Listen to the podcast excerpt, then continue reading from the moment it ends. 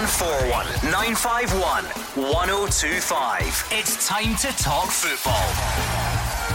It's Clyde One Super Scoreboard.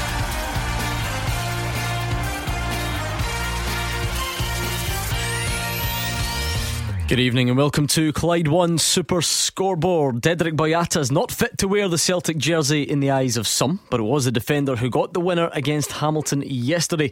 Peter Hartley got the last laugh at Fir Park as he rescued a dramatic draw against Rangers, and Alex McLeish names his Scotland squad for upcoming games against Belgium and Albania. It is a Monday evening. I'm Gordon Duncan, and I'm pleased to say joining me tonight is Alex Ray and Hugh Keevins. If you think a man is unworthy of your club's jersey, you are entitled entitled to say so. If you think no man wearing your club's jersey should ever be booed, no matter what he has done, then unconditional support is all right as well. Dedryck Boyata has done wrong at Celtic by withdrawing his labour when the club most needed him. But if his apology is good enough for Brendan Rodgers, that is the end of the matter. And at the end of the day, for all of us, when the shouting and bawling stops, there's always a reminder that we tread a delicate line. Get well, Craig Levein, removed to hospital this morning and still there tonight. A speedy recovery and best wishes from all on Super Scoreboard, Craig. Well said, Hugh Keevins, Alex Ray. It was another dramatic, yeah. exciting weekend of Scottish football. And I just wonder what odd you would have got on Peter Hartley and Dedryck Boyata scoring big goals after the week that they've had. Yeah, you tend to find that that happens, Gordon. You know, uh, a wee bit of controversy during the week, and uh, both of them come up with important goals. Rangers losing two points the last kick of the the ball. Uh, Celtic back to winning ways. Uh, St Mirren seen some of the footage of the weekend, worrying times there. Hearts three in the bounce, and I would like to reiterate what uh, Hugh said: a speedy recovery to big Craig Levein. 0141 951 1025. That's the number you need to get involved on the phones. You can, of course, tweet at Clyde SSB as well. Loads to get through. Every weekend, there's loads to get through because Scottish football simply never fails to deliver. Let's start with uh, Brendan Rodgers, who says it was an easy decision to bring back Dedryck Boyata into the Celtic starting 11. The Belgian, of course, went on to score the winner in the 1 0 win against Hamilton. Now, Rodgers says there are no plans to sell the defender before the window closes on Friday, and he won't criticise the Green Brigade section for the banner, claiming that Boyata wasn't fit to wear the jersey. Well, it was pretty easy because we've been waiting, and because he's he showed like he showed today, he, he cruised the game today because he's you know he's a top class player, and, and we're not a squad that, uh, like I say. Uh, can do without a player of that, that quality. But he made his commitment to the team you know, and, and, he was there for his teammates. I thought it was first class, and it's just ironic that he uh, that he got the goal. You know, it's not been an easy time for us all, really, in relation to that matter. But when we come back from uh, the, the, the, European game, we obviously had a couple of days where we spoke a lot, and we knew there was a direction. It was a watershed moment, really. We had to go one or two ways, and. Uh, and, and the players and the staff, we all come out of that knowing the direction that we wanted to go in. You never know how the game works, but we'll, we'll, we'll see this week. But I'm not planning for, for, for anything other than, than Dedryck being here. I'd have preferred a different reaction, but I'm not going to criticise the supporters. I'll give credit to, to Dedryck and how he coped with it. And I think you've seen the reaction from probably three quarters of the, the ground. And like I said before, you know, whenever you're trying to redeem yourself, sometimes it takes a bit of time you know, naturally supporters, you know, and the real passionate supporters, they look for that commitment in a player. It's not always about ability. It's the uh, the the commitment when the player pulls on the shirt. And I always knew that if Dedryck puts on the shirt, he, uh, he will be he'll be first class. So um, so like I say, the reaction uh, of three quarters of the, the stadium, plus his teammates, I think you see we're all together. And, uh, and like I say, you, you do your talking on the pitch. If I could give you a sense of perspective, I was at the game yesterday. It wasn't a blood curdling demonstration against uh, Dedryck Boyata. The banner was unequivocal. But uh, what went on, I mean, I had my five year old grandson with me. Didn't put him off his chocolate, let me tell you. Uh, so after about 20 minutes, it all petered out. And Brendan Rodgers is correct. He, Boyata, cruised through the match. Hamilton, other than a shot in the first minute, which Craig Gordon did well to save, had nothing to offer really. Uh, but Celtic still not firing on all cylinders, and it took Dedryck Boyata to get the goal and get the three points. Right, Celtic fans, quite simple. Do you agree with the banner? Should Dedryck Boyata be nowhere near the team? Or is it quite simple? As long as he's on the field, you'll give him your backing. Which one is it? 0141 951 1025. Alex, what we learned if you watch the game and you watch the celebration, it certainly, yes. as Brendan Rodgers alluded to, it certainly looks like the players don't have a problem with Dedryck Boyata. No, I think uh, the majority of the players showed what they feel about the situation. They they embraced him. Um, it's, it's, it's a fascinating situation. Uh, from a manager's point of view, it's a no brainer. Uh, for me, he's a number one centre half. I've been saying this for the, the, last few weeks to the guys on this show. Uh, they've struggled defensively. So for him to, Brendan Rodgers to then put him in I can totally see that from a practical point of view. From the club's point of view, are they willing to swallow nine million pounds when they don't have an adequate replacement? Because that is not the model that Celtic adopt. You know, they usually buy someone cheap, sell them as as big as possible, and to pass up nine million pound, I'm surprised that they've not got enough options in their recruitment uh, department to try and get someone in and get this out because the situation will rumble on. There's no two ways about it. If he makes a mistake against Rangers, if it does come to that at the weekend, then there's the, the, the supporters, the, the, I think it was the Green Brigade that were remonstrating with yeah. the banner. They'll be as vocal uh, as ever. But um, I, fair play to the boy. He's come out, he's defended, he, was, he cruised through the game, and he also scored the goal. Now, going back to the Celtic thing, you were speaking yeah. to one of my close friends yesterday about the game. He says it was very pedestrian. Oh. The defence have come under severe criticism, and rightly so. They've, they've been poor, some of the goals that they've, they've shipped. But they're not firing in the final third either, Gordon. You know, you look at the, the, the forward options, and they've got plenty of them. All the players were there. Rogic had a terrific first half, I, I felt.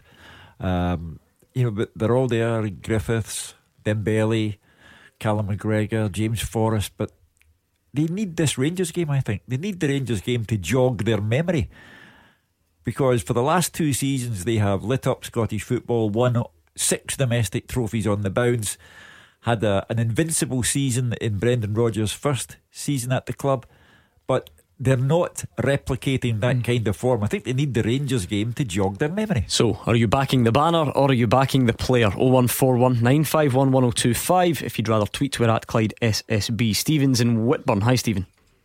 Uh, good evening, guys. Hi. Hello. Um, I'm I'm on the, the side of uh, Boyata. Um, I know that a lot of Celtic. I know it's split a lot of Celtic fans. Um, I'm not as as you say. You know the Green Brigade are entitled to their opinion on, on the player, and uh, if they want to put a banner up, then so be it.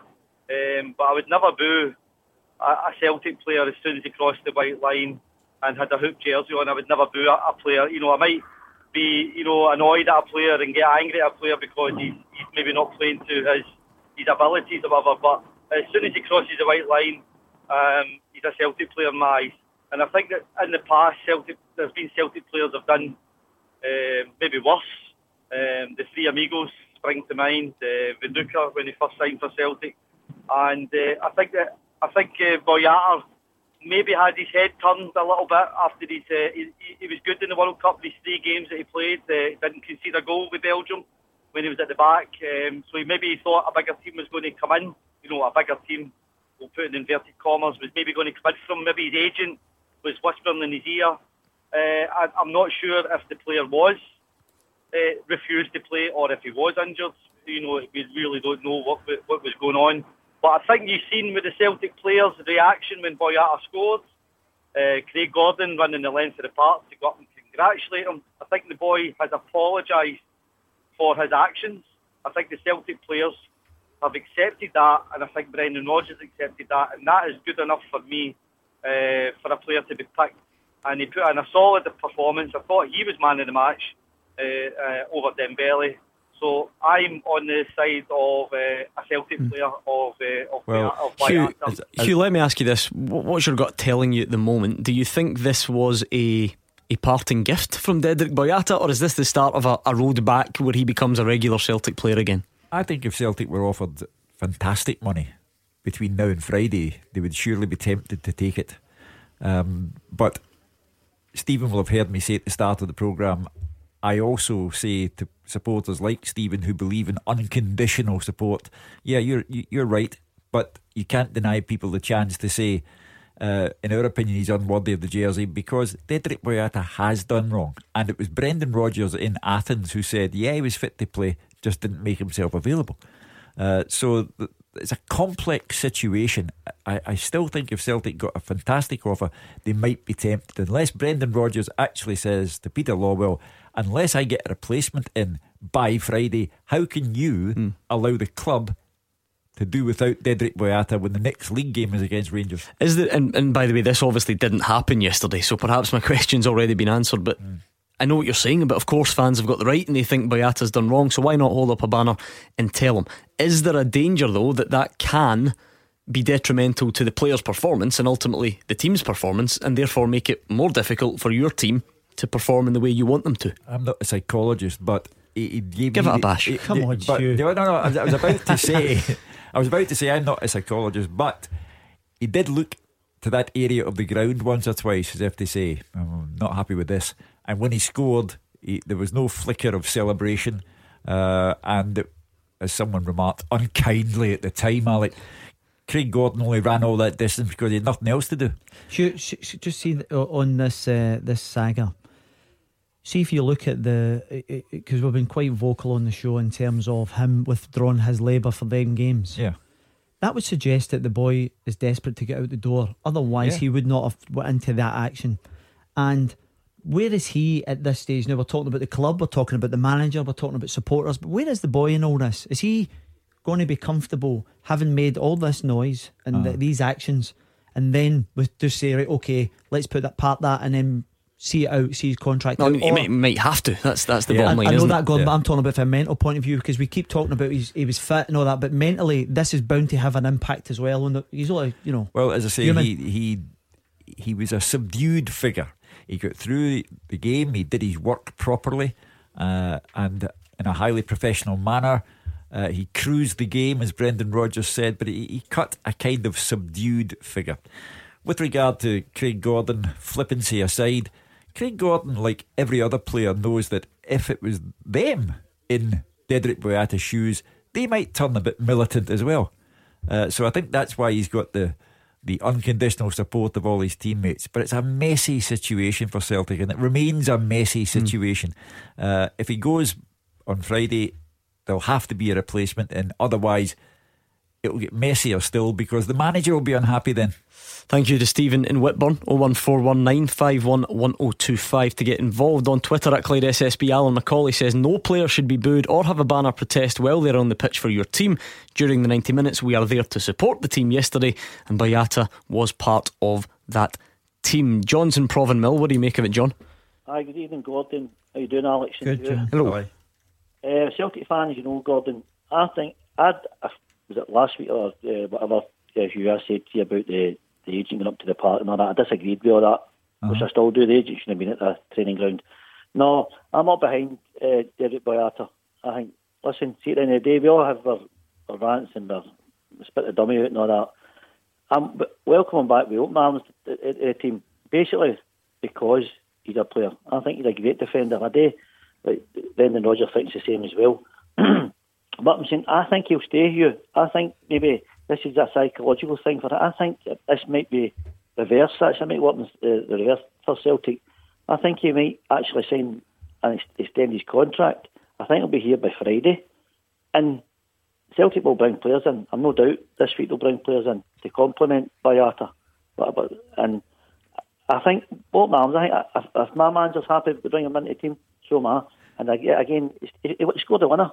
He stood, he stood, he for him yesterday. So we've got important uh, games coming up, as you know. We've got the Rangers game on Sunday. You need guys like Boyata at the back. Alex will tell you. I mean, I can, I can offer you I can offer you one guarantee. If Boyata's still there and plays against Rangers next Sunday, there'll be no banners. They'll all be right behind him. Oh. Uh, so, you know, the, it's an awkward situation for Celtic, but it's one that Boyata can overcome if Celtic decide that they cannot sell him. But you have to be clear on one thing. Dedryck Boyata was offered a contract extension, held off, held off because he wanted to have a, a good World Cup with Belgium because he knew that would increase his profile and therefore his market value. And then when Celtic turned down good money, great money, I think, for Dedryck Boyata, uh, then he and his agent went into huff. And then we had all the business at Lennoxtown and Derek Boyata not playing in two European matches. And remember, crucial matches one that had Champions League survival at stake, and the other that had the Europa League group stages at stake. So he's not blameless, he's not flawless, but if those who support Celtic say there must never be criticism of a Celtic player when he's on the park, I have no objection to that. Should see, listen to that. I, I, agree with the majority. One of the things that I keep re- referring back to is what the agent said about broken promises, mm-hmm. and for a player to react like that. Again, I would like even Celtic to have someone to come out and front the agent. What were these broken promises? Do you know what I mean? Because it seems to have been missed in the whole thing. Uh-huh. Because we're, we're, coming to a assertions that he was injured and he, he down tools, or he was fit, and so we're not. The lot of it's unclear. But going back to John's, John's point there, John, you spoke about you probably need three or four. I've been saying the last few weeks, a lot of people are getting excited because it's we were 21 days. We sat here in the studio a few weeks ago. I say most certainly Celtic will get business done. Brendan Rodgers said last week three or four to get done by a week's time. So I think there'll most certainly be business done between now and Friday. Uh, for me, they need a right back because this this back three at the moment they, they, they're lethargic. They're they're not passing the ball with the tempo that they have done in the last two years. Probably another centre half, a replacement for Stuart Armstrong. Uh, they're the kind of positions I feel as if Celtic can uh, enhance. Just before we let you go, John, what about the performance yesterday? I know it's been a bit of a frustrating week and a bit for Celtic. So for you, was it all about just getting the three points and getting out of there, or did you come away a bit disappointed at how flat it was at times? No, Gordon. See, at the end of the day, I, like you know, like it's like play ugly football and still get a result. I'm happy. It's all about results. It's about three points on the board for me. I I think Celtic, you know, uh, Alex, I'll ask you, mate. You, you're an ex uh, professional football player and you're, you're, a decent player. You know what I mean? A good player. Now, seeing your, your team's flat like that, Alex, but see if you can get another gear to go up there. Yeah. You can use it. it. It's quite good to have that, Alex. Is it not? You know yourself. Listen, you can you can step up a gear. Yeah. Like against Rangers, I think you'll see a different team, basically, Alex. I think that you. I mean, I'm not saying Celtic are going to win that match or uh, any matter, matter means. What I'm saying is, I think uh, Celtic's got gears there they can use, Alex. And I think the flat just for the Gordon that was flat. But no, I'm, I'm happy with the three points. But I think they can uh, turn it on when when they need to. Listen, I think uh, listen, see when you're watching football, three points is all the supporters want. But uh, having seen the way Celtic have played in the last few years, having team meetings last week and saying they're trying to iron things out that would suggest that they're not comfortable with what's actually going on on the pitch and they're looking to try and, as Hugh says, yeah. kickstart their season. Yeah. It was a six goal thriller at Fir Park yesterday. What a game. Plenty to discuss from that one. 0141 951 1025. We'll look into Motherwell against Rangers next. Clyde One Super Scoreboard with Thompson's personal injury solicitors. Great results for Scottish accident and injury victims for 40 years. Hugh Keevins and Alex Ray here with me, Gordon Duncan, on tonight's Clyde One Super Scoreboard. Give us a call if you want to have your say. You can also tweet us at Clyde SSB. Uh, we've been talking about Dedryck Boyata. Reagan Stevenson's on says, far from happy with his antics in the last few weeks, but I don't agree with the banner or the booing. And behind every Celtic player when they put the shirt on, I trust Rodgers made the right decision. Everyone should move on, especially with such a big week ahead. Rangers fans. Motherwell fans, this might be a good time for you to get involved. 0141 951 1025. It was um, quite an afternoon at Fir Park. Uh, yeah, let's hear from Steven Gerrard. He says that losing a last minute equaliser is a bitter pill to swallow. But he says it won't affect his players ahead of a big week. The Rangers boss says they need to work on set pieces and says he will take the blame if making a last minute defensive substitution led to the goal. Yeah, bitterly disappointed with the, the timing of the equaliser. It obviously hurts that little bit more when it comes that late. You're a set piece away from taking maximum points against tough opposition. So, um, yeah, I, think, I thought we defended very well to their style in, in open play for the majority of the game, but we haven't defended anywhere near good enough on, on set plays. Being done twice today. Obviously, the first one's an unlucky goal. I've, I've been there myself. Feel for Connor on that one. Got off to a bad start in the game, but then showed really good character and some really good football to get back in the game. Some good goals as well. So pleased with that aspect and how we defended in general play. But we've got work to do defending set plays for sure. We can't feel sorry for ourselves Uh, today we've got ourselves to blame. We've shot ourselves in the foot in terms of defending set plays, and you can't give teams gifts like that. Uh, otherwise, it becomes very difficult. So yeah, I mean, we have to bounce back. We've got two really big games coming up. It's my job now to make sure that we don't have a hangover from dropping two points today, and we're, we're prepared as well as we can for, for Thursday first and foremost, and then obviously back in the league the weekend. Because they had four, five big big units on there. You know, I've got a defender sitting behind me who's close to six foot three. And with all due respect to Ovie, I thought he was really good today again. Lee Wallace was a lot better at defending set pieces than Ovie, so that was the thinking behind it. If I've got it wrong, I'll take the blame, no problem. Well, very honest of him. Uh, in every regard, speaking about Connor Goldson slipping, I mean, Stephen has one of the most famous slips of all time, and he brought it up himself there, so that's very honest of him. I'm not sure. I've read everything today about it's a, a, lesson you learn as a kid when you're playing football. Don't make a substitution as you're about to defend a set piece. Does it necessarily follow that bringing Wallace on was the reason that Rangers conceded the third goal? I'm not sure. No, not at all. Um, it was James Tavernier's man here, and he just ran off the back of him. And regardless if you've made a substitution at that stage in in the game he should have learned from his earlier mistake. I know it was more zonal in the first half, but defensively you have to be switched on. And I think that's one of the key things. The biggest disappointment for me yesterday was having come from two behind two separate times wow. within the game, they managed to get a lead. The second half, uh, uh, at the half time, you're, you're thinking, what a game this is. It's got a lot of goals, it's a lot of action, players slipping, players not marking, good counter attacking football by Rangers at times. And you're thinking, this is really impressive bit more of that in the second half.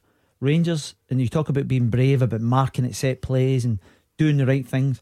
You need to be brave to get on the ball. Rangers did not do enough in that second half to justify, and what it did, it invited uh, Motherwell to get ahead of steam up. They played a particular way, and Steven Gerrard's right because at the end of the game they had Curtis Main, Conor Sammon, Bowman, Aldred, McHugh, and Hartley, the goal scorer. So there comes a point where you're a wee bit outnumbered in terms of height. Uh-huh. And because of uh, Big Romana's delivery, which is fantastic and at pace, it's not it's not as if it stood up, you can go and attack it, it's whipped right in. And it then becomes a bit of a a bit of an issue. Um, so but the disappointing thing for Rangers, that's twice in three games here. The dying seconds of the game, they've not managed to see it out. Mm. And that'll be the most frustrating thing for Steven Gerrard because when you're playing at a big club, there will be times when teams are actually pressing and knocking on the door, and you have to see that out. And Hugh, we've already mentioned Dedryck Boyata. It was a double for peak Scottish yes. footballism at the weekend with Peter Hartley, of all people, after the week he's had, popping up with the equaliser. Well, he's taken some amount of stick. I've given him plenty myself. His remarks were stupid, but uh, what a way to end his day. When it happened to Rangers at Pittodrie, I described it as a mugging, and I believe that was an accurate description because Aberdeen were overpowered by Rangers the whole day long.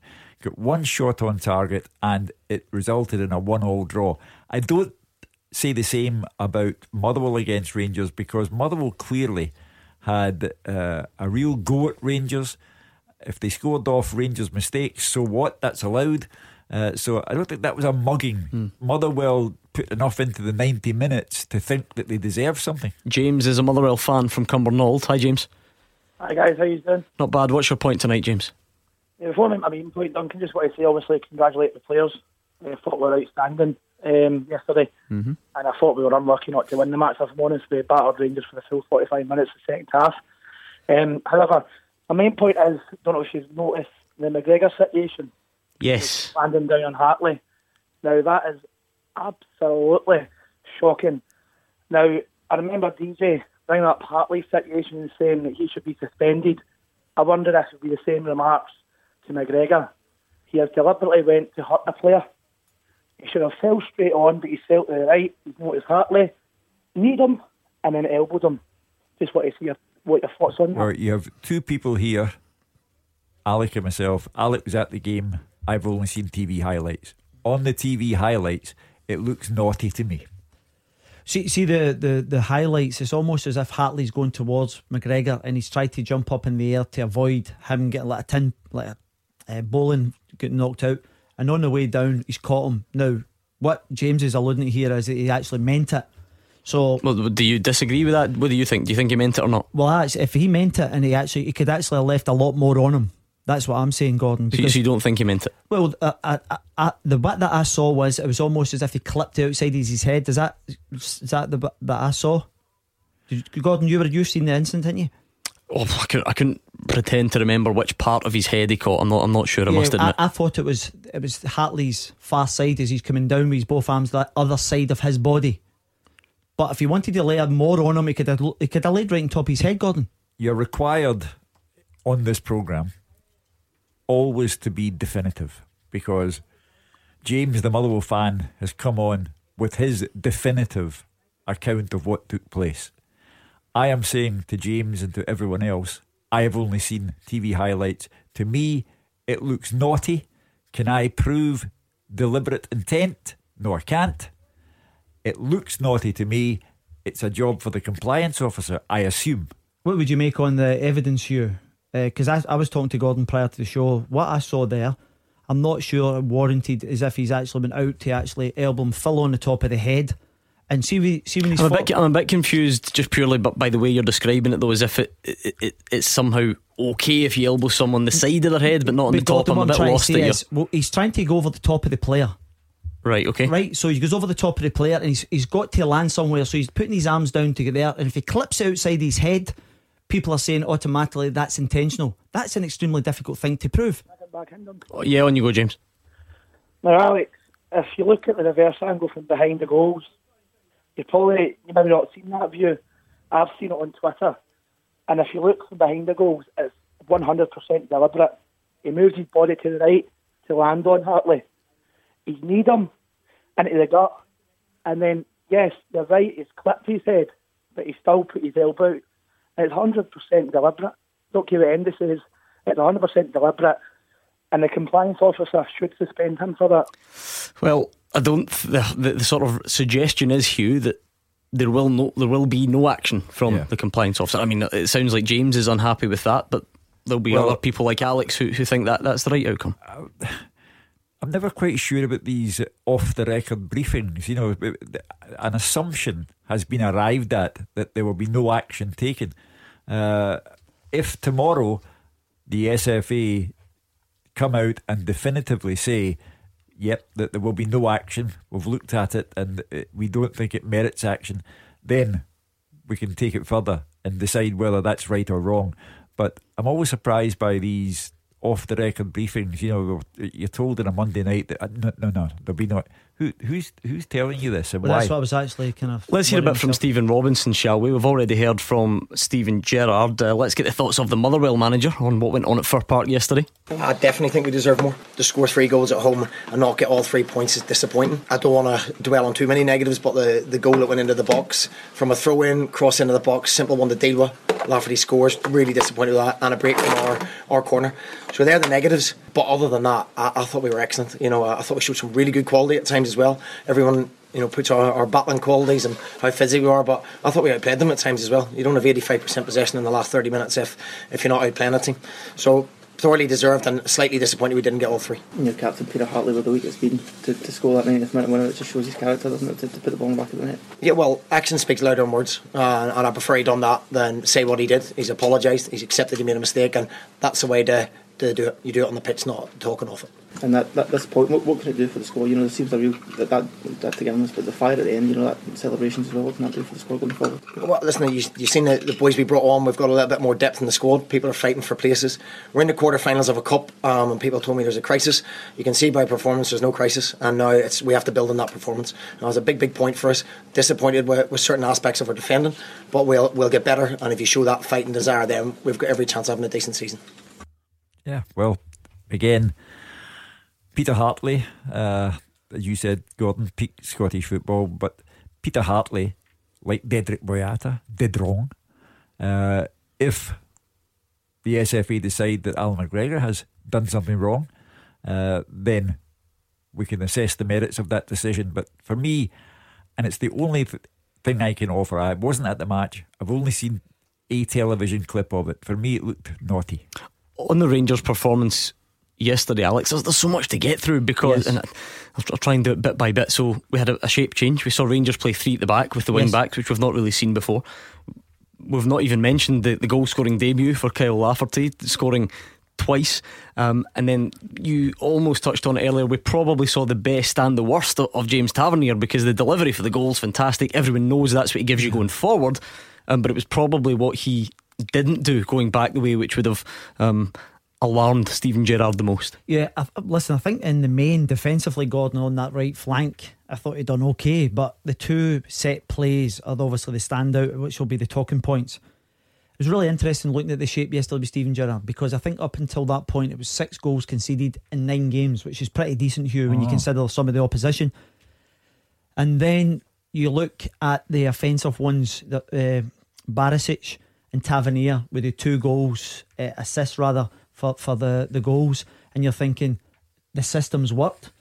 And then you look at the overall picture of the game, and I agree with Stephen Robinson there. Some of Motherwell's play, the second half, the momentum, uh, caused Rangers all sorts of problems. The most uncomfortable I've seen Katic and also Goldson running into the channels. Now, for me, it doesn't quite suit them that system, and it's interesting because they've got personnel which allows for wing backs, but not for me. Uh, and again, the disappointing thing, and I'm not trying to make excuses here. I'm just throwing something into the mix.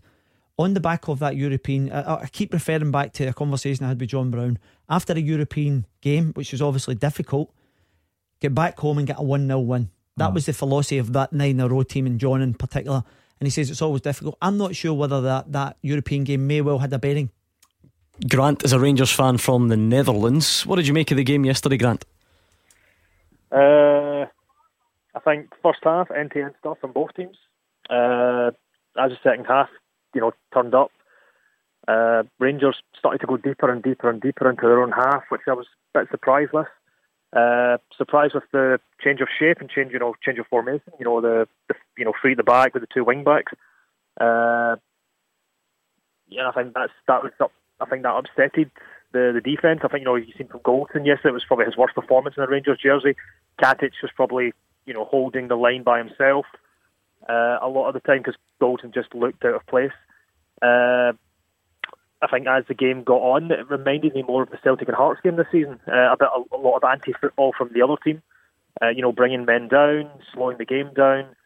Uh, and I, I, I think Rangers deserve some praise for trying to keep the game going. You know, keeping possession, actually still playing nice passes, not just pumping the ball forward.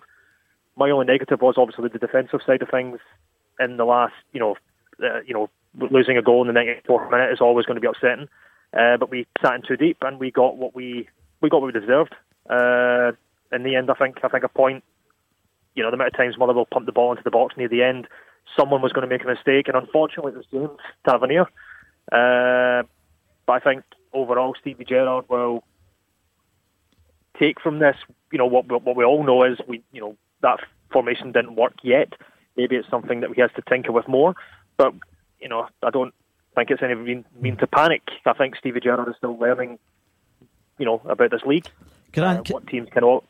Yeah, Grant, I was just Yeah. wondering, did you know that you, you touched on a, a really important point there that I think a lot of people have missed? Uh, I agree with most of your assessment, but from a Motherwell point of view, that got them a lot of success last year. Yeah, you know, they got to two cup finals pertaining playing in a particular style. So I'm Oh, not. I'm not going to.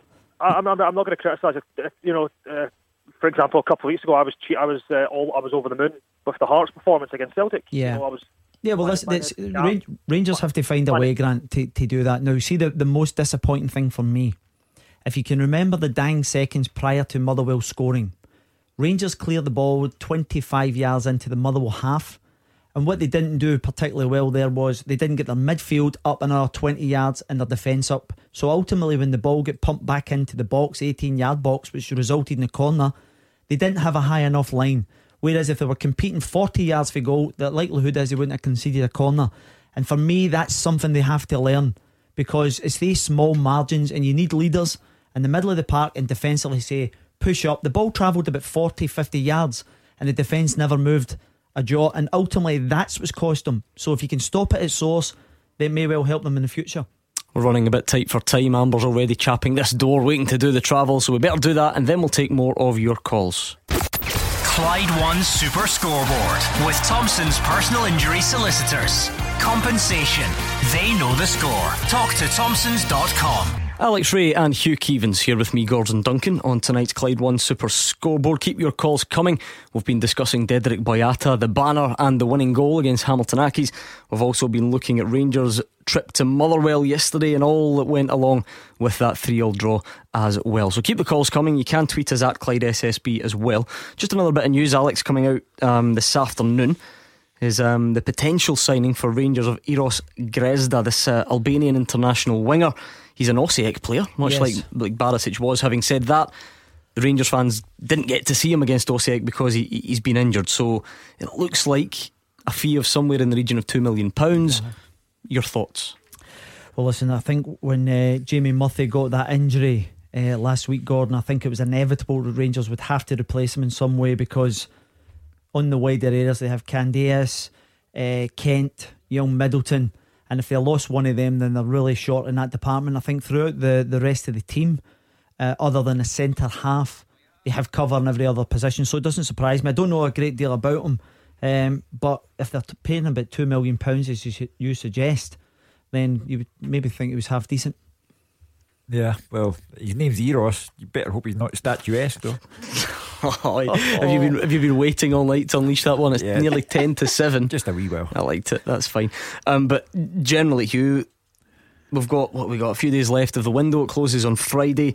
Um, Steven Gerrard even said after the game yesterday, his priority very much was still a. A central defender. I don't know if you saw this um, internet rumor, if you can call it that, about Ryan Gold as Yeah, well over the weekend. He was Oh. he was asked to to Rangers. Oh, really? um, he, Steven He's Gerrard was asked denied, asked about it and, and denied. So still work to be done. Again, you'd have to say if uh, Eros Grezda does sign for Rangers, uh, they've reacted very, very quickly. Jamie Murphy suffers a, a terrible injury, and Rangers have reacted very quickly. And once again, the money is there, ready, available, uh, and I would expect the player to be. Uh, holding a Ranger scarf above his head tomorrow at some point and having the, the press photographs taken. The Celtic supporters will be looking at their club. Brendan Rodgers having said he wanted three or four players in by Friday. They've got a game on Thursday. So time's running out, and uh, Celtic's need for players in certain areas of the side is blatantly obvious. Yeah, I was just going to say if they if they signed this lad, would he be available for Thursday night, Gordon? Mm, now there's a Or- question. or Well, would that- Lafferty that- was signed in time for the Yeah. first leg. I'm, I'm not sure if you can still add one for the second leg. Let me let me double check that one for you. But Sorry I think well, to he's, he's, he's this been injured anyway as well, though, hasn't he? So regardless of, of registration, he hasn't played yet this season. So yeah, but I, I have to say, Kyle Lafferty only had one start for, for Rangers. Yeah, and but he straight into the team. Yeah, but he's played all through the League Cup for Hearts. He played the game against Yeah. Celtic, scored. I mean, he was up to speed. You know, you'd have to imagine Grezda's not. He's not played at all this season. Yeah, well, it may well be a bit short. Uh, Peter's in Possilpark. It's almost like uh, one of those uh, tongue twisters, isn't it? We got there, Peter. What's your point tonight? Uh, it's also gone regarding yeah, I think there was a bit earlier about the banner and, Mhm. and uh, should be out. Obviously, so, as a Celtic fan and season ticket holder, yeah, I'm going to be behind when it puts on the, the Celtic jersey. It's not going to do the player any good to boo him or his, his teammates to a certain degree. But also the circumstances on beforehand, like I like the last couple of games, uh, like, whether it's down to or losing the shirt, whatever, uh, no, the first full story. Me personally shouldn't have worn a Celtic jersey again, but I think yesterday was a needs, needs must sort of thing. I think we were short of centre backs possibly, but see as long as big man he's 100% with us on the park, then fair enough, I'll, I'll no boom. But I just, I'm disillusioned actually with my club's lacker activity in the transfer market. I think it's slightly baffling considering uh, the financial state of the club and a good health. It's not, not expecting to go and spend 20, 30 million pounds on four or five players, but uh, it's that doesn't really, I think, uh, lack of ambition, lack of uh, vision for the club. Well, you, your attitude towards Dedryck Boyata is contradictory, Peter, if you don't mind me saying so. On one hand, you say that he should never play for the club again, but on the other hand, you say you're you're behind every player who wears a Celtic jersey. So uh, there's a contradiction there. But Okay, okay, Hugh, maybe there's a slight contradiction, but you know yourself, you even under like Sir Martin O'Neill, Gordon Strachan, Big Billy, if a player down tools for them, they wouldn't have been there. But unfortunately, we've seen in the last four or five uh, the games leading up to yesterday, the defenders are up to the job just now. Young boy Henry's getting a of time now, but that's why he was last out. Don't know if he was injured. Simunovic, don't know, picked up an injury midweek. So See, the, the only man who the not only the fact that uh, it's just the fact here that you've put yourself in the club in a position the way the supporters feel about it. See, so the way they're kept hush hush behind closed doors, uh, i.e., Nothing, like, nothing stays behind closed doors now.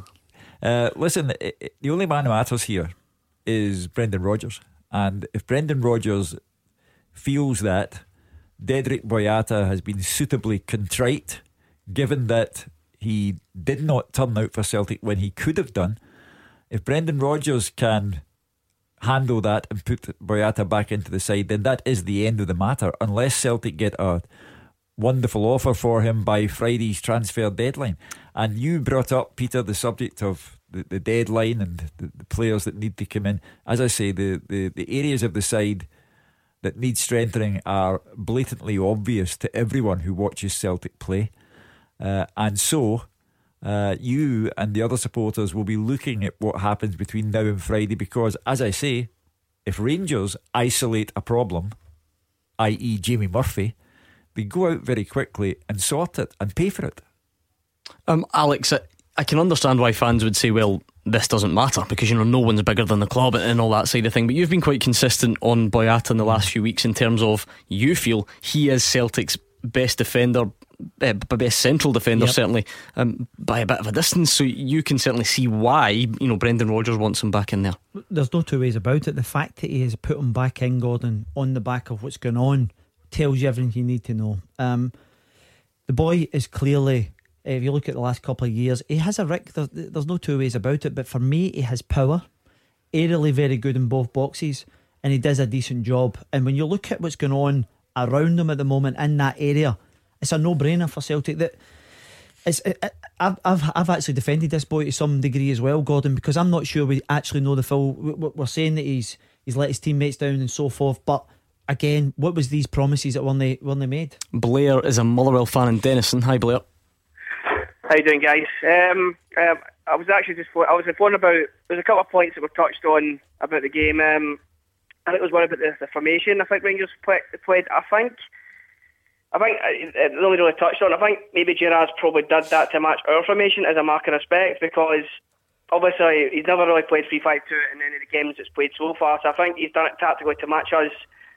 And I think obviously I think with the weather the conditions and obviously how good the pitch was, and obviously some of the obviously it's based on a lot of mistakes. It was a, it was a cracking game, and there was a lot of mistakes made, and obviously you make mistakes, you're going to get punished for them, and I think that's what happened to both teams. But it was still a it's probably one of the best game first halves I've seen in any game, uh, like any week in anywhere, because it was just high competitive. Obviously, really, but obviously us, being a physical demanding team, obviously been back playing to our strengths. And then obviously second half it kind of slowed down a little bit. I think Rangers kind of maybe I felt maybe um, from where I see, I think maybe maybe a bit tiring probably because obviously maybe Thursday because obviously Thursday Sunday Thursday Sunday it's going to take its toll. I think Mull kind of took advantage of that. I think in the second half obviously just just up the ante, just did what we actually do, just pumped the ball in the box. And I did tell my friends, who are Rangers fans, who I was watching the game with, that we'll uh, obviously that's we'll keep doing that, and we'll, we'll find we'll all get the goal eventually. And Blair, I saw Alec Rae's eyes light up that there was a, a fellow Dennistoun native on the line, so it feels only only right that you, that you answer uh, Blair's points there, Alex. Yeah, but listen, it's, it was really interesting going to the back three yesterday. And do you think that was to, to match up Motherwell? Because No. Motherwell are, are one of the sides that are sort of well known for doing it No, in I, this I, league. I didn't think it was that, Gordon. I, I, I think Steven Gerrard's got a dilemma. You know, you look at Jon Flanagan when he's come in, either left back, right back, he's been very good. He's got two wing backs for me at this level. He's got Barisic on the on the left hand side and Tavernier on the right hand side. And I felt as if he, he felt that would have helped his shape and allow him to get guys shoehorned in. But also, what it did was it allowed him to play with the two up through the middle with Lafferty and Morelos. You know, uh, I'm not I'm not sure it'll Hmm. go that way in the next couple of games. Beat the pundit. With goals in the Scottish Sun, the SPFL and EPL latest every every Monday, Wednesday, and Saturday. Thank you to Blair in Dennistoun. We're going to take a look at the latest Scotland squad. Alex McLeish has announced his group today. It's something which guarantees to divide opinion, whether it's who should be in it, who shouldn't be in it. I know you've got something to say on it, so get your thoughts on Alex McLeish's Scotland squad after we play Beat the Pundit. Hugh Keevins and Alex Rae are both standing by.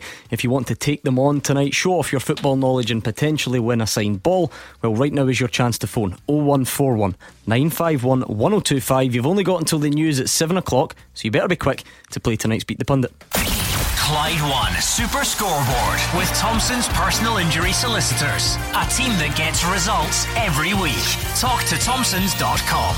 Hugh Keevins and Alex Rae here with me, Gordon Duncan, on tonight's Clyde One Super Scoreboard. It's a Scotland squad day. One of the, well, in fact, every day in Scottish football is guaranteed to split opinion, but the, the Scotland squad getting announced seems to have uh, have everyone going in terms of who should have been in it that isn't, and why is this guy being picked and why is this guy not being picked. Well, you're going to have the chance to have your say, and we will hear from Alex McLeish right after we do this. Beat the Pundit. With goals in the Scottish Sun, the SPFL and EPL latest every Monday, Wednesday, and Saturday. It is time for tonight's Beat the Pundit. Before we hear from Alex McLeish and before you get your calls into us on the Scotland squad, let's see what's happening on the quiz tonight. Stuart is from Kirkintilloch. How are you tonight, Stuart? Yeah, fine, thanks. yeah, good stuff. Fancy your chances? Um, I think if I get one or two correct, I'll be doing well. Oh, Fighting. Stuart, Stuart, I'm having a nightmare, mate. You want me tonight? well, to be fair, if you if Alex Rae's on the same form as he was last Monday night, Stuart. Let's just say you'll, you'll be fine. You'll be favourite. I, can't, I can't. I can't guarantee it. So uh, let's toss the coin. Heads, it's going to be heads. It's going to be Hugh. Tails, it's going to be Alex. Let's see how we get on. And it is tails. It's Alex Rae up against Stuart from Kirkintilloch on Beat the Pundit. So let's uh, give Alex some Clyde Two in his ear so that he can't hear us, and we'll get the clock up and running. Right, Stuart, you've got 30 seconds head to head. Remember, you can pass. Here's your chance to beat the pundit. You ready? Yes, ready. Ready. Who scored Celtic's winner in yesterday's win against Hamilton? Boyata. Which country will host this season's Europa League final? Cardiff. Uh, who's the captain of Motherwell? Uh, Haggerty, Haggerty. Who are the current champions of Belgium?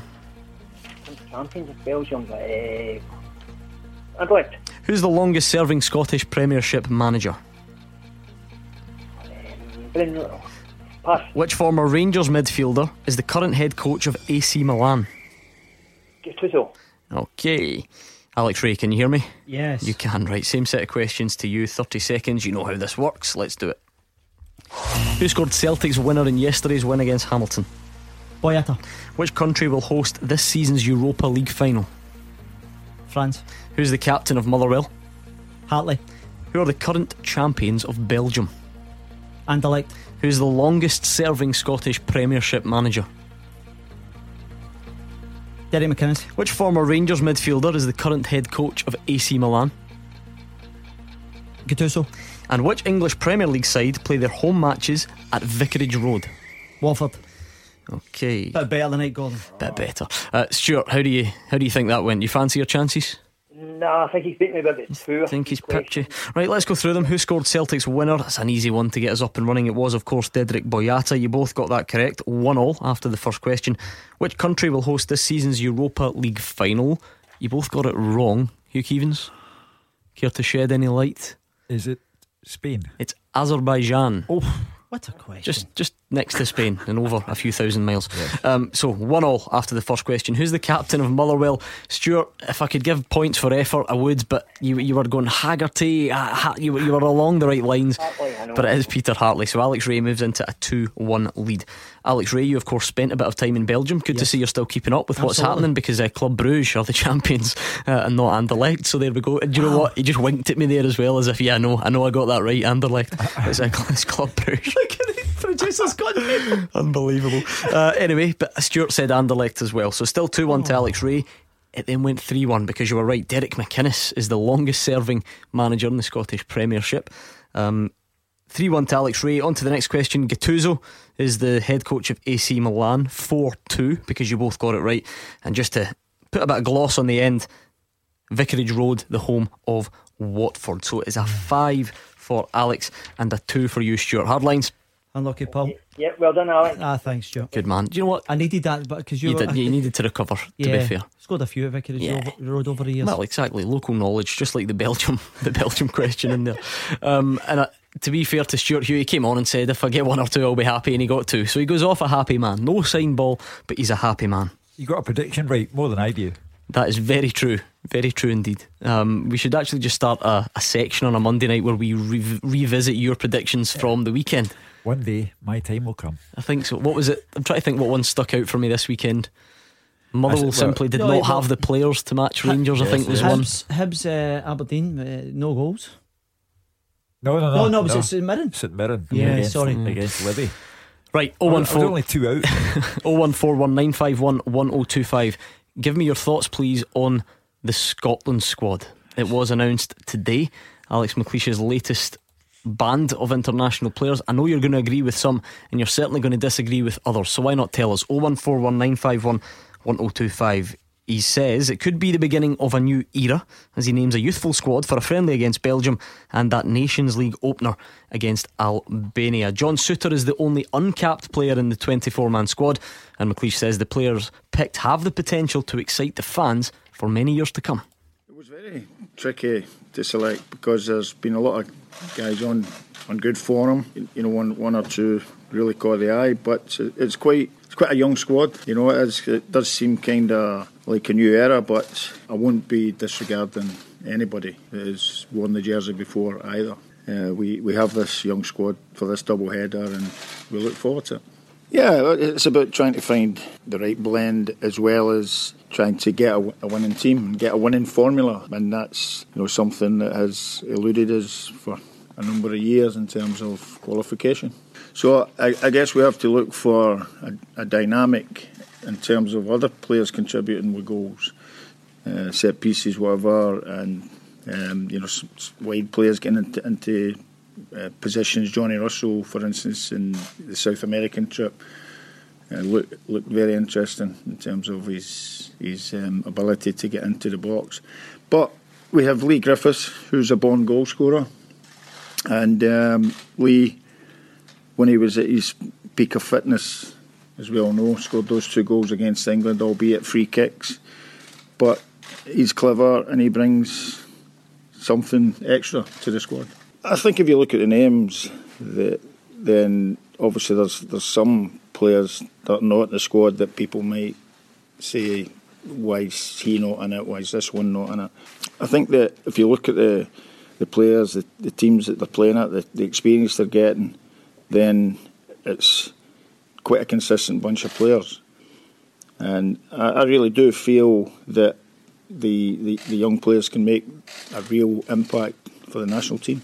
Right, come on then. What do you make of the Scotland squad? Are you happy? Are you unhappy? Who should be in it? Who's not there? 01419511025. 20 years on from qualification for the World Cup finals in France, we are where we are. The house needs rebuilt again. We've sent for Eck the Builder, and he has given us a, a squad that's got two very experienced and very good goalkeepers in Craig Gordon and Allan McGregor. We've got two outstanding players in defence in Andrew Robertson and Kieran Tierney. Midfield is the strongest area of all. Stuart Armstrong, Tom Cairney at Fulham going well, John McGinn pulling up trees at Aston Villa, Callum McGregor. Uh, but up front, Leigh Griffiths has got four goals, the Scotland player. Uh, and I look at the entire squad. There are 259 caps within that squad. And for all of those 259 caps, there are 10 goals so far in the squad. So it's a problem for us up front. Would that be the main sort of area for concern, if you like? It would be nice to start on a, on a more positive, but is that the main area that, that we need to, to, to try and get something from? Would be the forward line, Alex? Yeah, absolutely. Yeah, obviously, Leigh Griffiths is the, the, the man with four goals to date. Uh, Ollie McBurnie is doing quite well down in England. It looks a handful. Is he going to get goals at international level? It'd be difficult. Matt Phillips has played there also, but I worked with Matt at Blackpool. He ain't an out and out striker. He give you a, a man who may well hold the ball up, and then you have Johnny Russell who's doing relatively well over in the, the MLS. It is, it is a concern definitely because whatever level of football you play at, if you cannot score goals, I get it that set plays are becoming ever important as as always. Um, going back to the defensive area, you know we're still a bit light there. Really, you know you've got John, uh, Jack Hendry, Charlie Mulgrew's getting on a bit as well. Young John Souttar may well get an opportunity to shine. Um, and if it's against Belgium, that will be a proper test because they've got pure quality throughout. And I agree with you. If you look at the middle of the park, we've got some really exciting players in there. You know, I, I, I like the boys at Fulham, Cairney, Kevin McDonald, John McGinn's going back down to England. Uh, you, you have Callum Paterson. Stuart Armstrong didn't play at the weekend. He only got a, a cameo role. So I don't think there's too much out with that. You may be an argument for maybe Snodgrass, Ritchie at Newcastle. Um, and then obviously the boy uh, McArthur has decided that his back's not up to speed at the moment to, to compete at international level. So I don't think there's many more options out there that Big Alec may well have gone for. I think one thing maybe Hugh that's been overlooked a little bit is just how important this Albania game is mm. because the, the Nations League is a new concept.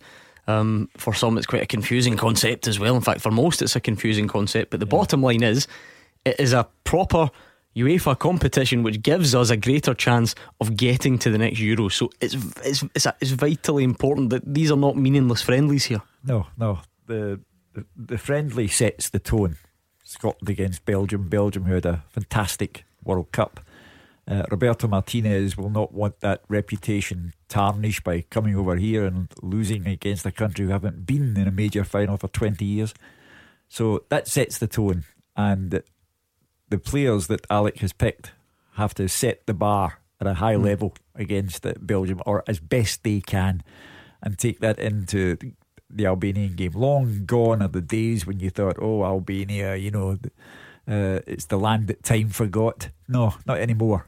So we need to be careful. As I say, I know that Alec has a very, very hard job in his hands, and he he's chosen the players who early in the season, very, very early in the season, have impressed him most. That you can argue over Ryan Jack of Rangers. Should he have been at the expense of Scott McTominay, for example, who's who's only had about 14 minutes? Can you see my computer screen from there? No. That was the next tweet I was going to read out. You've oh, just right. stole poor Graham McGraw's thunder. He says, ah. Why pick McTominay just because he sits on the bench for United? Ryan Jack has had a very good start for Rangers and is playing every game. Stop picking players by the reputation of the club they play for. And this is the job that all managers, whether they're club or international managers, have on their hands because, Alec, as you well know, yeah. you can't satisfy all of the people all of the time by the, the selections that you make. I, I have. I've been really impressed by Ryan Jack uh, this season. Uh, he obviously had a stuttering time last year. Uh, he's impressed me uh, from a point of view that he's actually driving more from the middle of the park. He's playing more incisive passes. Whereas last year I felt as if it was a bit too safe for me. Uh, and he then recognises the defensive side of things. He breaks things up, and he's got a, a, good bit of power about him. So he'll be disappointed that he's not made this squad. I'm sure of that because for me, he's probably one of the midfielders that have shown uh, the, the, earlier part of this season in Scotland. Um, Stephen Ray's on. He says the Leeds captain and leader Cooper, Liam Cooper, is better is a better centre back than any of them called up. He says so. Like like always, the, the, there's always going to be these one or two guys that the people really think are, are worth a call up, Alex. But I mean, when you, you look at some of the other emissions, guys we've seen before, from memory here, Robert Snodgrass played against Arsenal at the weekend. Uh, yeah. Matt Ritchie played against Chelsea. So there are guys there performing at a, a you know a, a, tough level who who aren't in the squad either. Yeah, absolutely. The, the, the, listen, there's going to be ones that stand out, uh, Gordon, and, and he's right. The boy Cooper's having a brilliant start to the season uh, at Leeds. You've got Hutchison, who last year your mate from. Uh, no, we've had this before. He's English. Don't oh, sorry, that. my mistake. Uh, anyway, you were talking Millwall there, weren't you? Yeah. Oh. Carry on. Carry on.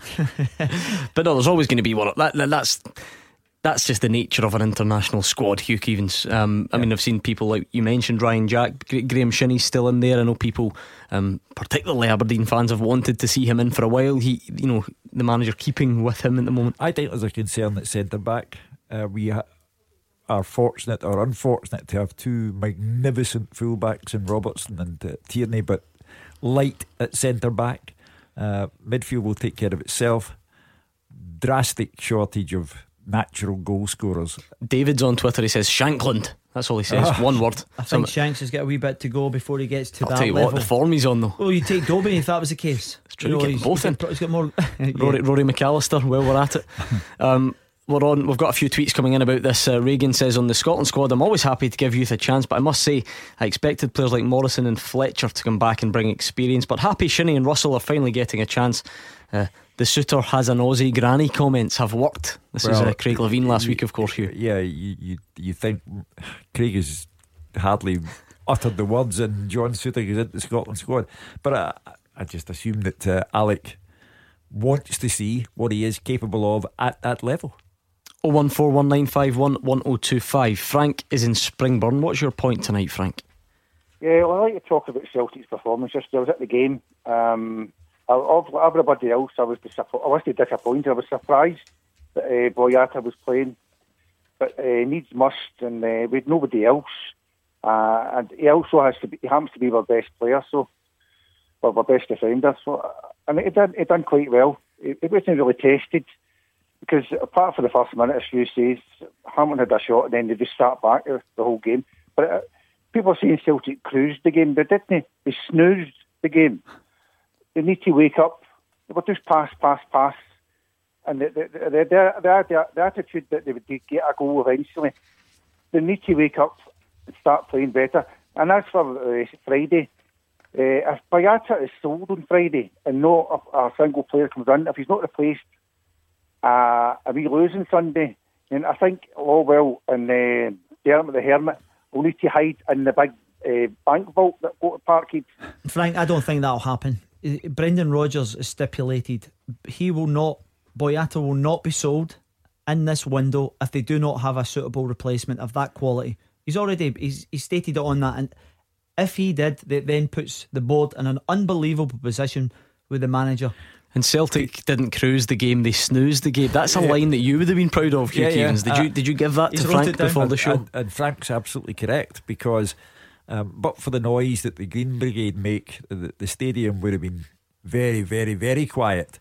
And uh, every now and then you could hear that old refrain coming from the crowd Get up the park! Uh, so, you know, the, the, the supporters. That was just you and your grandson. the supporters are, like Frank, uh, are watching Celtic pass it sideways in their own half of the field. Uh, and then eventually a supporter cracks and said, Come on, any chance of crossing the halfway line here and see what can be done? So it, it was uh, a performance that was underwhelming. And that's why I go back to the point the Rangers game is uh, actually a favour to Celtic because if it inspires the Forrests and the, the Griffiths and the Dembeles and the Rogic and the Sham and so on to do what they have been capable of doing for the last two seasons, then it will have done Brendan Rodgers a favour. But they, they they they are at the moment a side who have had six great trophy wins, but don't look as if they're progressing at the moment. Thanks to Frank in Springburn. It was another exciting weekend, dramatic weekend of Scottish football and a Scotland squad announced today as well. So why not get in touch with your thoughts? 01419511025. You can tweet us at Clyde SSB and we're going to launch the full time teaser next. Clyde One Super Scoreboard with Thompson's personal injury solicitors. A team that gets results every week. Talk to Thompsons.com. Hugh Keevins and Alex Rae are here, and it's time for them to go about the full time mm-hmm. teaser. This is when we get the questions sent in by you, we give them to the pundits, and we give them until the end of the show to try and come up with the answers. So tonight's thank you goes to Jamie Walker, not. Not That that, one. one, no, no, yeah. not him. Uh, the other Jamie Walker from Cambusnethan. This one, he sent the question in and he says, "Can you name seven ex Old Firm players who have had more than one spell at Motherwell since 1975. It's quite topical, Cooper, this one. Bobby Russell. So, seven ex Old Firm players who've had more than one spell at Motherwell since 1975.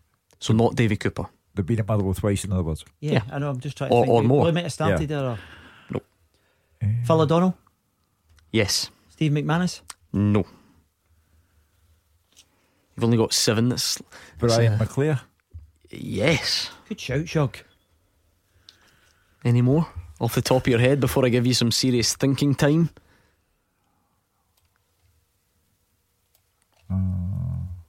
No, McDonald.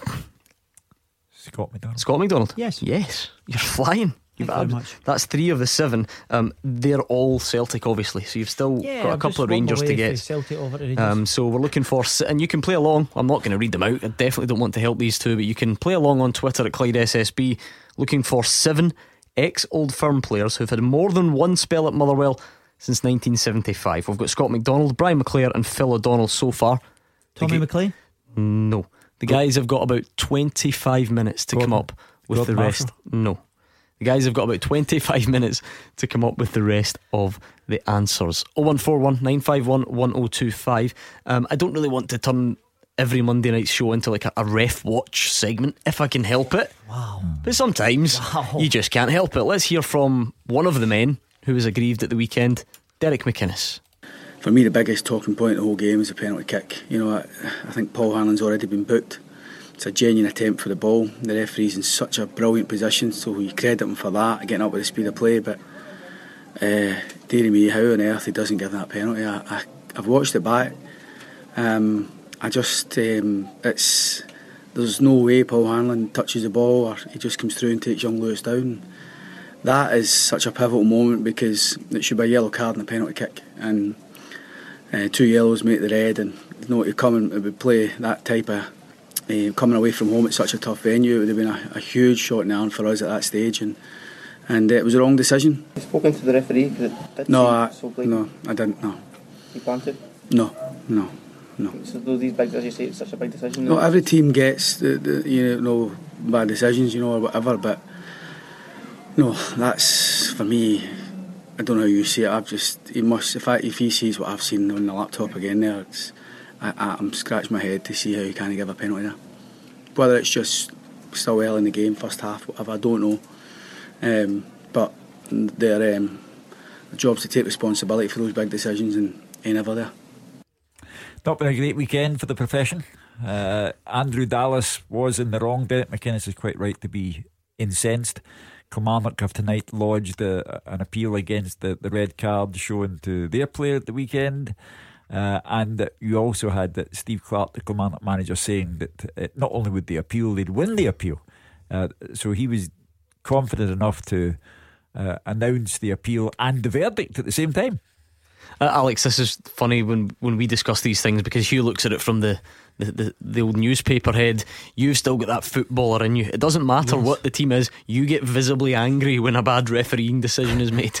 Um, and the, what, the, the one, Lewis Ferguson goes down in the box. Yeah. The referee then gives a, a, a goal kick. I think I'm right in saying Andrew Dallas. Derek McInnes wasn't impressed, and neither were you. Listen, when you look at the the way it was going, the the defender tries to sweep the ball to, to kind of try and tackle and divert the ball away to the, the shy line towards the linesman. And Ferguson toe pokes the ball clearly. Uh, and he was in a very good position, Andrew Dallas. But it wasn't just Andrew Dallas. The linesman is looking directly along that line. He doesn't have anywhere else to look because it's not as if there was defenders ten years, ten yards deeper. And to compound it, he, he then gives a, a, goal kick.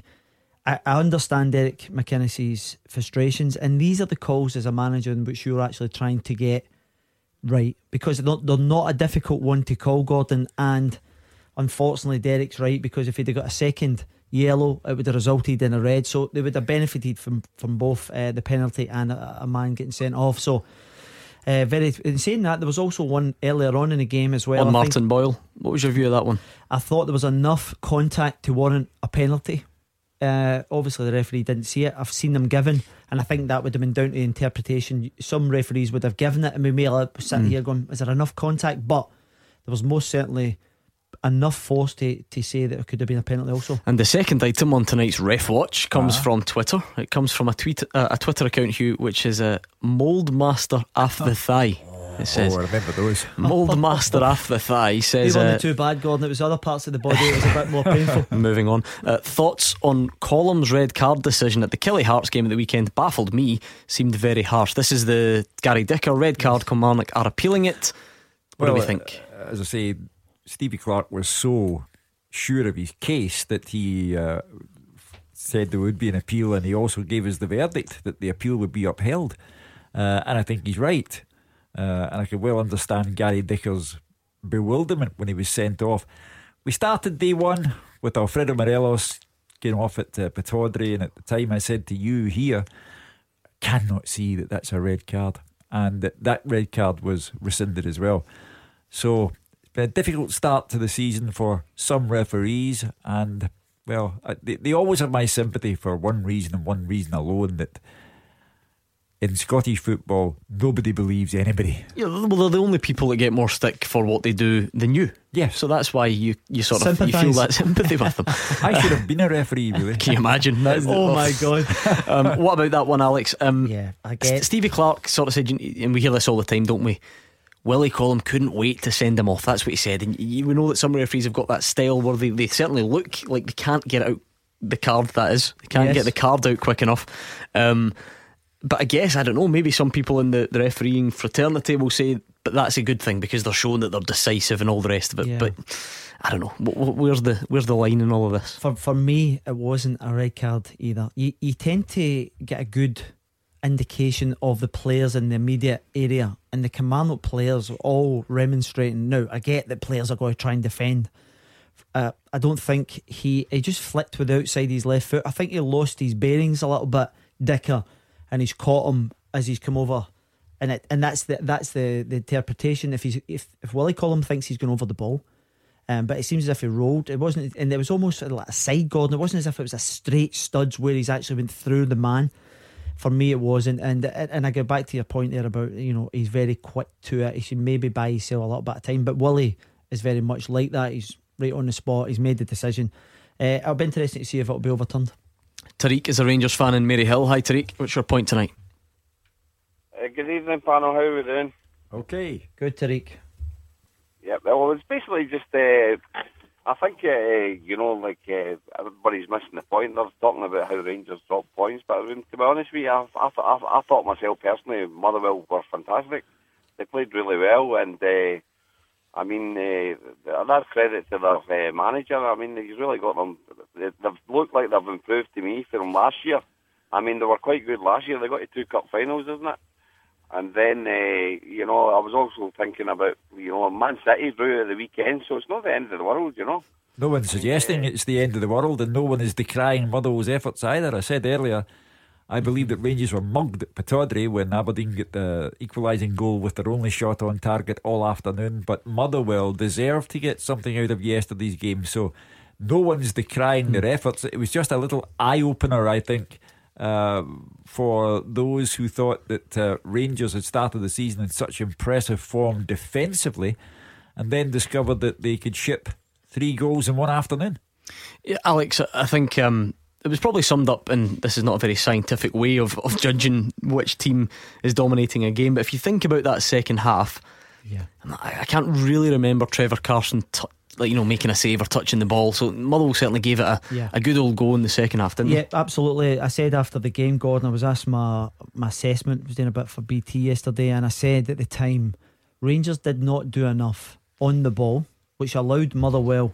And I, and I get it, they may well be fat- fatigue kicking in, but Motherwell pushed out the ball, and what they did is they brought on uh, Bowman and uh, Cor- uh, Conor Sammon, and they started to put throw balls really forward. And even Elliott Frear come on, didn't he? And that allowed them to, to get to the byline a bit yeah, more. and that was that was a very good tactical move by Stephen Robinson. But going back to Rangers, you can see the disappointment or hear the disappointment with Steven Gerrard because he felt as if it was two points, it was gone again. If you're going to compete at the top level, you need to see out the games, regardless of the pressure you're coming on. Um, and, I- and I heard Stephen Robinson saying that it was 85% possession in the last 15 minutes, and I was kind of baffled to see where he got the statistics for so soon after the game. You know, we've got uh, a big game coming up next Sunday. Can't Flashes up on the television screen, does it not?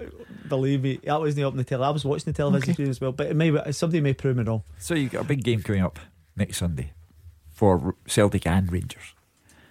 From the Rangers' perspective, because of what happened yesterday, all of a sudden it's five points from nine. And they go to Celtic Park, and what if it's five points from 12? And then it just cranks up the pressure a little bit.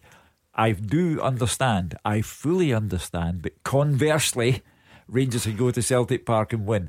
But just in the immediate aftermath of the Peter Hartley goal, the loss of two points, it just switches the emphasis a little bit. Sure, this has been, been missing though. You know, for, for the last couple of years, when Rangers drop points or Celtic drop points, there hasn't really been a big emphasis. Yeah. There's more of an emphasis now Mhm. because people feel as if Rangers have more to offer Yeah. in, a, in a championship race. Tariq, as a Rangers fan, what pleased you the most? Would it be Kyle Lafferty's goals, Barisic's performance? What was it?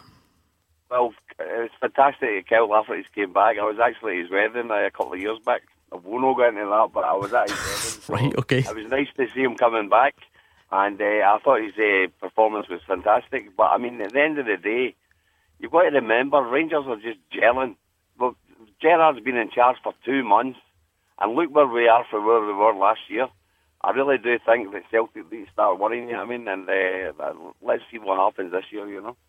Well, let's see what happens on Sunday, because I think that uh, these these uh, four games between the two clubs will be extremely important. I know that um, people refuse to believe that it's going to be a title race and that it is a return to the old days. I'm fully well aware of that. I'm only offering you one man's opinion. And I think the four games between Celtic and Rangers will be of tremendous importance in the long run. In terms Did of we learn? What did we learn yesterday, Alex? In terms of, or did we learn anything in terms of Kyle Lafferty's involvement? Are we are we going to see him and Alfredo Morelos together more often than not, or you know we're talking about the potential new signing tonight, another winger? How, how might that change things? Gordon, what it does, it gives him options. Uh, initially, when he when he came in, I'm thinking, okay, from the, the way that Steven had set up his teams was a 4 2 3 1, where he get two wingers, the one main striker. This gives him flexibility to flip to two now. So that gets that. And then he also can play off either flank Lafferty, and he causes problems because he drifts in as, as he did for the second goal yesterday.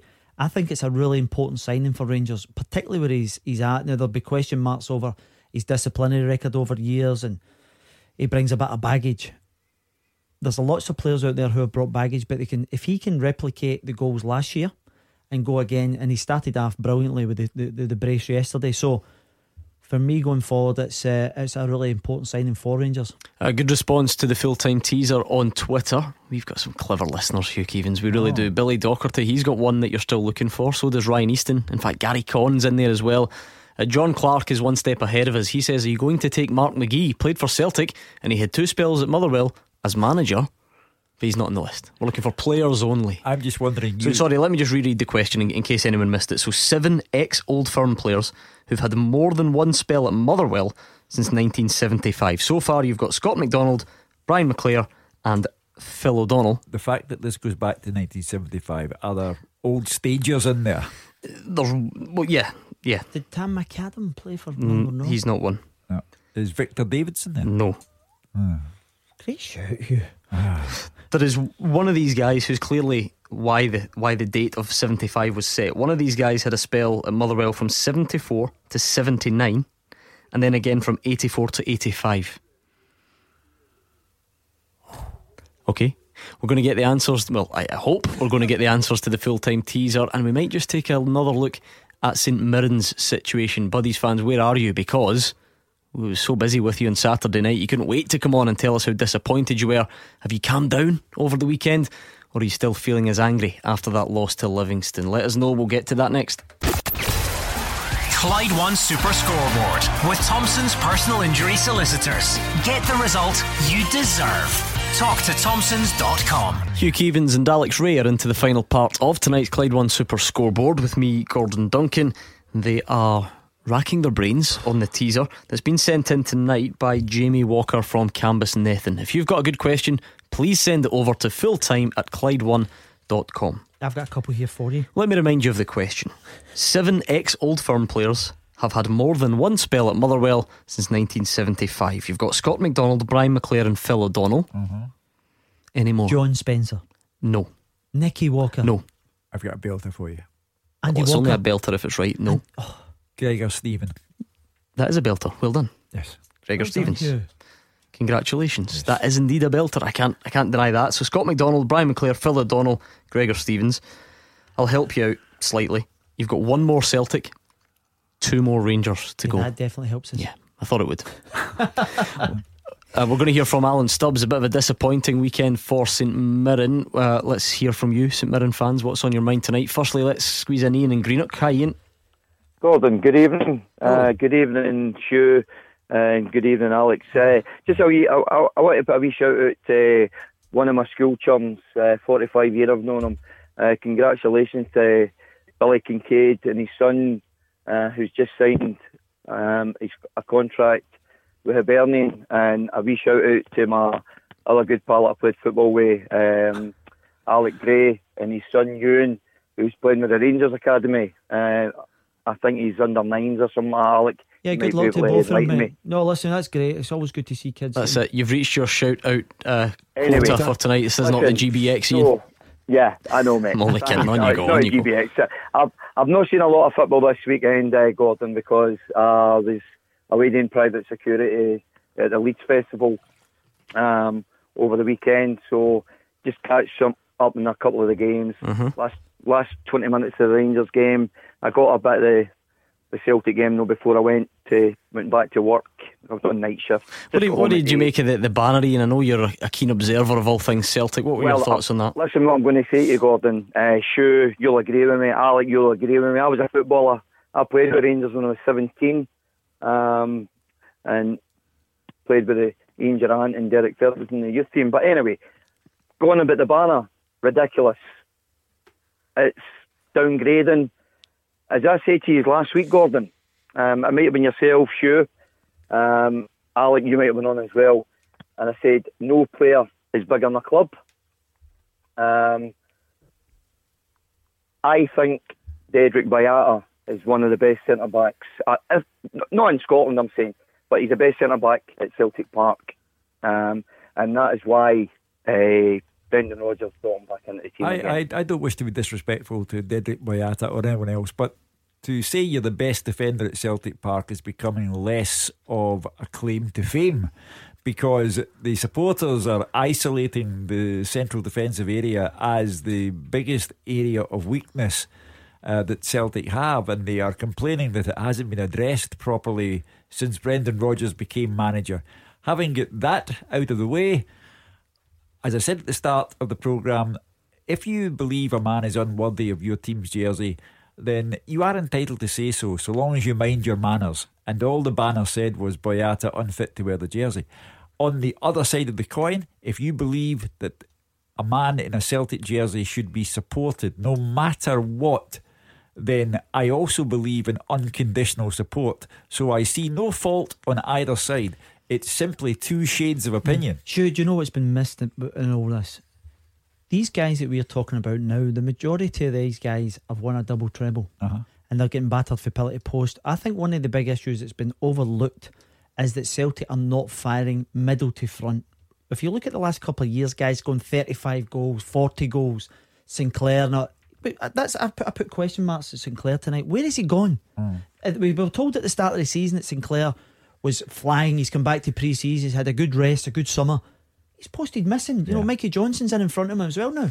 We're a bit tight for time, so I'll bid you farewell, Ian and Greenock. I hope you don't mind. We've got a couple of things to get through. What about the teaser? Seven ex Old Firm players who've had more than one spell at Motherwell since 75. McDonald, McClair, O'Donnell, Stevens. Did we mention Andy Walker? He's not one. Oh. Yeah, that's it. Right, you've got one more to get on the Celtic front. So this guy went from Motherwell Yeah. to Celtic in the mid 2000s. He then came back to Motherwell and played quite an important role around the time of those playoff games against Rangers. So he'd been an experienced midfield type by then. Uh, I know why you've said that, but it's not him. I know, I know, I know. Um, experienced. He looks kind of like him, sort of. That's why you said it. You're thinking Stephen Craney, who did not play for Motherwell. Yeah, What colour hair Stephen Craney got? ginger. I know that, but I'm just trying to see. Uh, Pearson. Stephen Pearson. Pearson. There we go. We got it in the end. It's, do you know what's worrying about working in this show often enough is you, you can you sort of know what the guys are thinking even when they've, they've not said it. I knew he was just thinking that ginger guy. You got you got, you got the, the other one, right? So you've got all the Celtic ones. We're looking for two more former Rangers players who've had more than one spell at Motherwell. Let's quickly hear from Alan Stubbs Mm. after the weekend, a 2 0 home defeat uh, against Livingston. We've got six days now to try and do it. It's not about the players that are here, are, you know, not doing it, or the players that I've brought in are not doing it. It's not. That's not the point. It's the point is that we need to be better as a group. Whether it's the ones who are still here or the ones who have come in You know, we, we just we need to be better. Obviously, I'm disappointed and frustrated, as well as the players are. You know, but we have to, you know, take stock of everything. You know, we we know we can do better. You know, and when you when you give any team two goals, it's you've got a mountain to climb.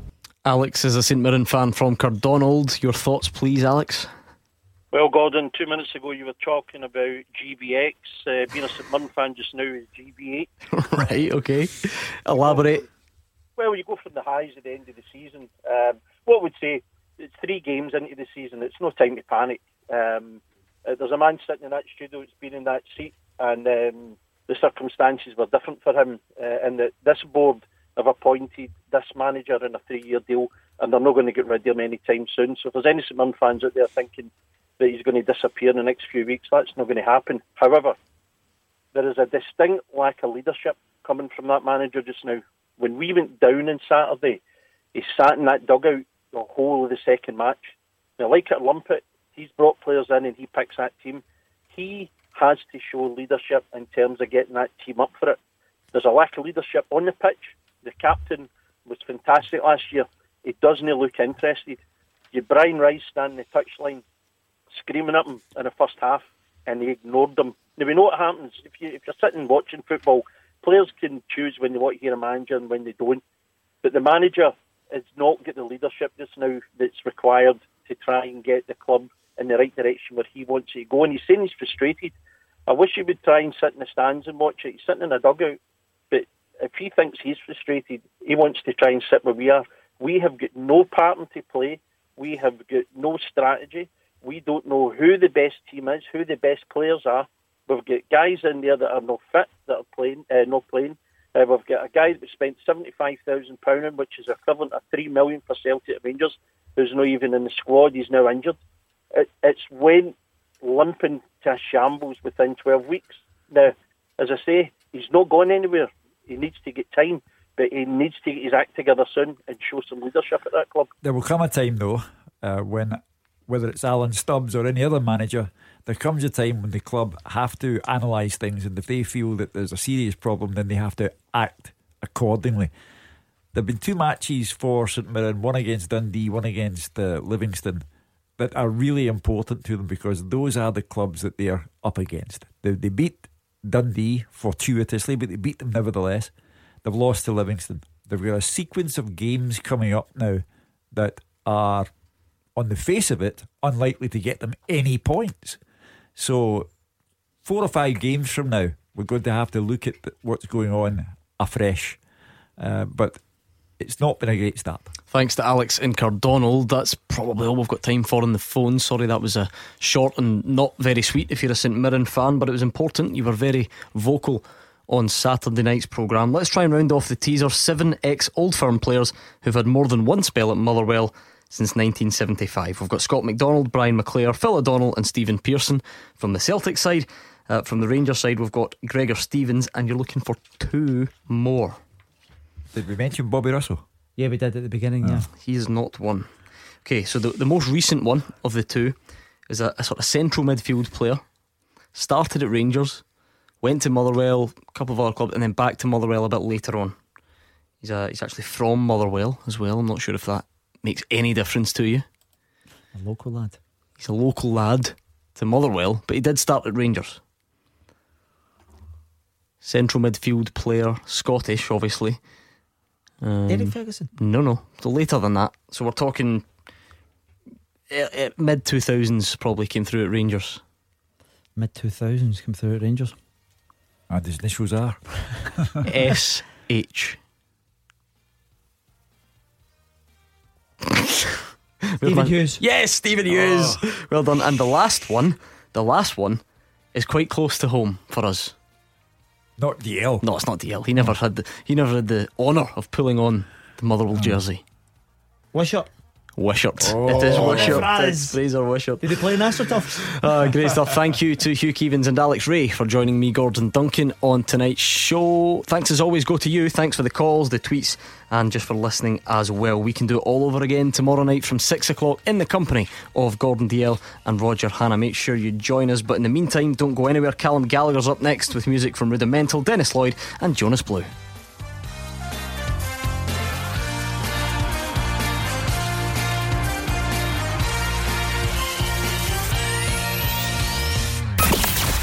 Clyde One Super Scoreboard with Thompson's personal injury solicitors. Great results for Scottish accident and injury victims for 40 years.